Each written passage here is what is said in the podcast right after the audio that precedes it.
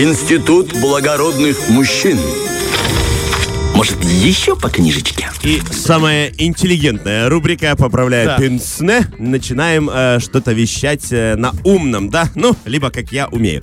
Значит, э, сегодня поговорим о... Ну, это... Слушай, я каждый раз говорю один из моих любимейших романов, и это так, я просто люблю читать, поэтому я обожаю эту книгу, я зачитал ее до дыр. Я сто раз смотрел э, фильмы, снятые по этой книге. Это роман «12 стульев». Да. Ну, э, там всякие критики характеризуют его как авантюрный роман, Да. классический авантюрный роман «12 стульев». Значит, э, он вышел в печать в далеком 1928 году. Слушай, Далековато, если бы я да. дождался еще 4 года, то в целом я мог бы к столетию романа это посвятить, но навряд ли мы эту рубрику протянем еще 4 года. Поэтому делаем все сегодня. Э, Начнем, э, День, расскажу тебе про, значит, самих авторов, потому что написали ее Илья Ильф и Евгений Петров. А, Я открыл даже для себя э, отдельную страничку Илья Ильфа на э, Википедии, поскольку его настоящее имя я бы не запомнил никогда. А звали его Иехиль Лейб Аревич Файнзельберг. Его звали, ну, чтобы, да, не все поломали язык так же, как я, назвал он себя кратенько и по существу Илья Ильф. Кстати, один из, это один из, э, наверное, полусотни его э, известных э, псевдонимов, а, наверное, их было там сотни, ну, то есть не все, э, естественно, его, не все мы знаем о нем.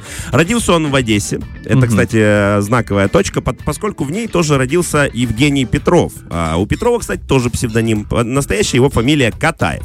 Э, Наверное, может быть, ты хотя бы слышал, что был такой писатель. Катаев Конечно. Валентин Катаев. Да. Да. это его старший брат. Поэтому для того, чтобы немножечко не погаснуть Да, в не- лучах славы своего старшего брата, Евгений Петров придумал себе псевдоним Петров. Э, э, Интересно рассказать о них немножечко, что за люди вообще написали «12 стульев». Э, Илья Ильф принимал участие в гражданской войне, например, воевал против Деникина, да, то есть это не, как, знаешь, это история о людях, которые знали, что такое жизнь, и посмотрели ее совершенно с разных сторон. А Евгений э, Катаев, он же Петров, долгое время работал в Одесском уголовном розыске, поэтому не понаслышке знал обо всех э, схемах, э, махинациях и как, что, кого Ну да. обманывал. И даже в его биографии находили прототипа Остапа Бендера. Откуда же появилась сам, э, откуда же появился сам роман «12 стульев»? Как э, сказано в их э, биографиях, это очень круто, э, Евгений э, Катаев пришел к своему старшему брату Валентину Катаеву.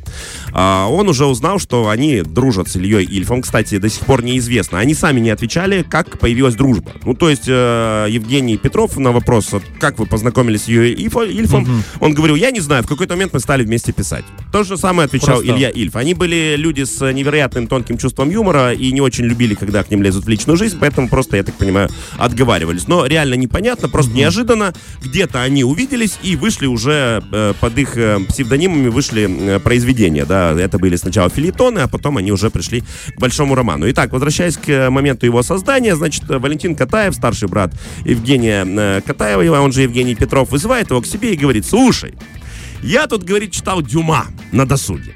И мне вот очень понравилось вот это его понятие литературный раб. Говорит, мне сейчас так лениво. Это было в Крыму. Говорит, я отдыхаю. Говорит, в лучах славы, но жить на что-то надо. Давай, говорит, я тебе подкину, значит, идейку для романа я тут выдумал.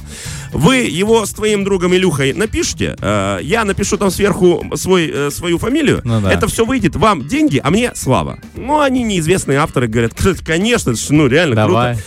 Но в итоге, вот опять же, к чести Валентина Катаева, когда он начал уже читать даже черновики, он сказал, о, не-не-не, ребят, тут моей фамилии быть не должно, публикуйте под своей фамилией, а за идею просто мне золотой портсигар подарите. Опять же, запомни этот золотой портсигар, потому что будет еще вторая у нас часть, э, знаешь, сейчас у нас историческая, а потом будет э, мистическая, вот. Пока мы по исторической идем. В общем, да, они написали роман, как сами они рассказывали на вопросы журналистов, как вы пишете, они говорят, как братья Ганкур, тоже знаменитая пара писателей. Пока один пишет, второй бегает, а пока один сторожит рукописи, второй, говорит, бегает по редакциям.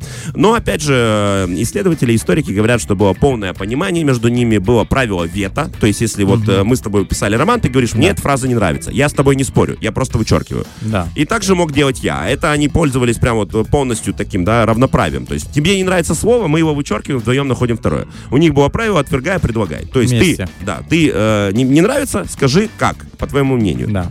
Э, Сам роман, я думаю, описывать не стоит, да, в общем, он достаточно авантюрный, Известный. да, и э, Валентин Катаев, э, как говорят исследователи, подчеркнул его идею у Шерлока Холмса, у Артура Конан Дойла, там есть что-то про 6 статуй, а ему, у него возникла идея, почему бы не было 12, что может быть 12, 12 стульев, да, и, в общем-то, там спрятаны сокровища, и главные персонажи Остап Бендер и Киса Воробьянинов эти сокровища ищут, но, к сожалению, не находят. К моему сожалению, потому что, я тебе клянусь, я в детстве обожал эту книгу, и когда я читал, я каждый раз надеялся, что Остап Бендер найдет. Вот, я не знаю, ну вот такая. Хотелось, Да, хотелось, да.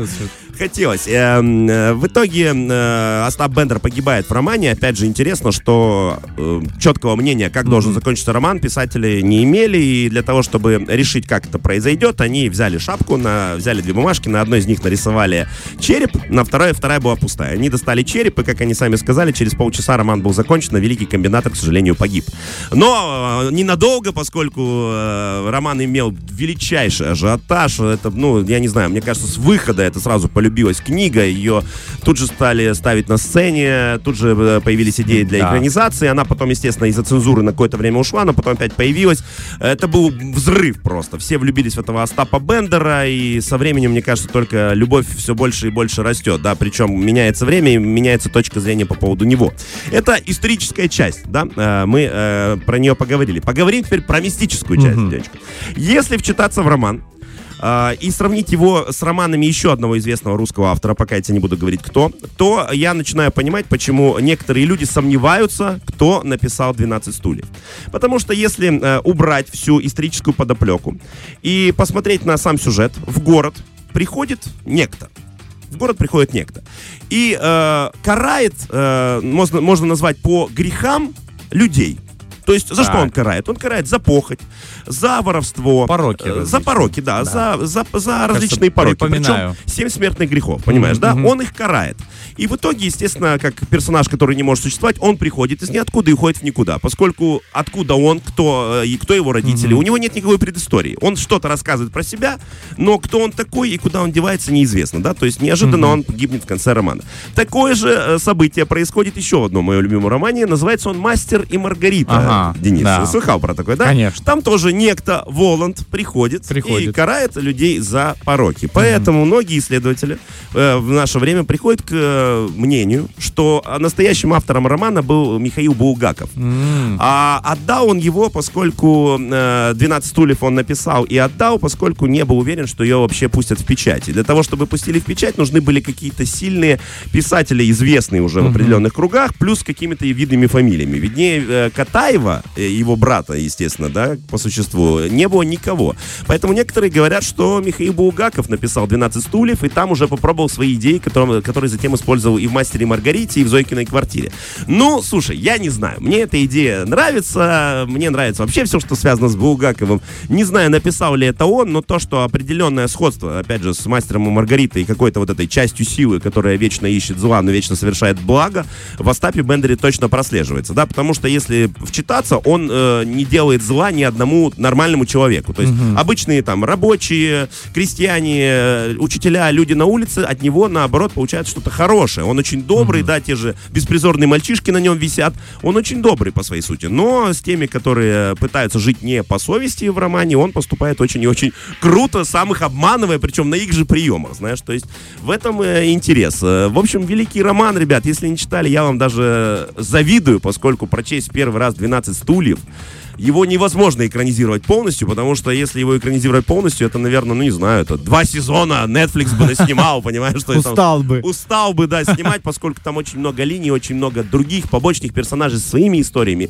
Это очень-очень круто. И я надеюсь, что однажды все-таки Остап найдет эти бриллианты. Вот я прочитаю еще как-нибудь, перечитаю, и он найдет эти бриллианты в стуле. Может, ты допишешь? Нет, вот это, вот, не-не-не, вот это, вот эти допи- до- дописания, Не-не-не, Лёнь, это да. нет, нет, нет, я противник вот это. То, что, э, знаешь, то, что выстроено как памятник, не надо возле него строить второй такой же, знаешь, как бы, я вот себе считаю так. Да, да, вот это, это отдельная тема, не будем ее сейчас касаться, да. Да, большое тебе спасибо, очень интересно и заразительно рассказал, так что прям хочется взять и прочитать, да, возможно, у кого-то там нет времени хотя бы пересмотреть, не знаю, освежить и еще больше погрузиться в этом. Поэтому спасибо за такой подробный рассказ об этом. Фреш на первом.